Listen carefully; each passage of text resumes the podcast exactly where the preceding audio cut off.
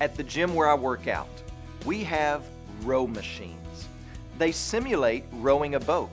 And on this row machine, you can increase or decrease the resistance.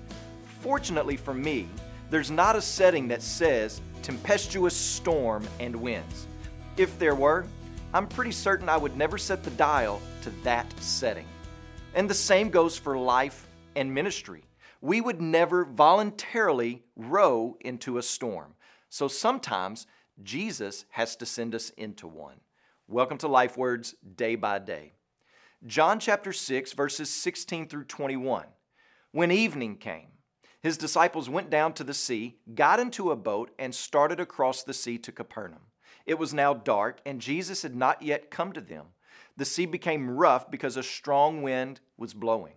When they had rowed three or four miles, they saw Jesus walking on the sea and coming near the boat, and they were frightened. But he said to them, It is I. Do not be afraid. And then they were glad to take him into the boat, and immediately the boat was at the land to which they were going. Here's one truth we learn about Jesus He will send his disciples into difficult situations. Not all ministry is as fun and as exciting as miraculously feeding 5,000 people, which is what the disciples had just experienced. Sometimes Jesus gives us difficult tasks, and we are to be trustingly obedient. In other words, when the winds and storms are against you, and when you know you are obedient to God's word, keep on rowing.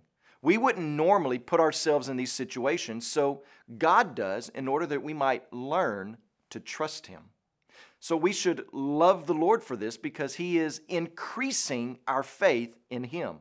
When it's dark and the waters are rough, which is exactly how the world can be, we can be assured that Jesus has not taken His eyes off of us. So, how should we live in light of this truth? Keep rowing keep being joyfully obedient. Even when that means there's sweat on your brow and it seems that you're being knocked off course, keep rowing because Jesus is up to something. As you pray today, please remember Jeremy Hambrice and his family are missionaries in Papua New Guinea.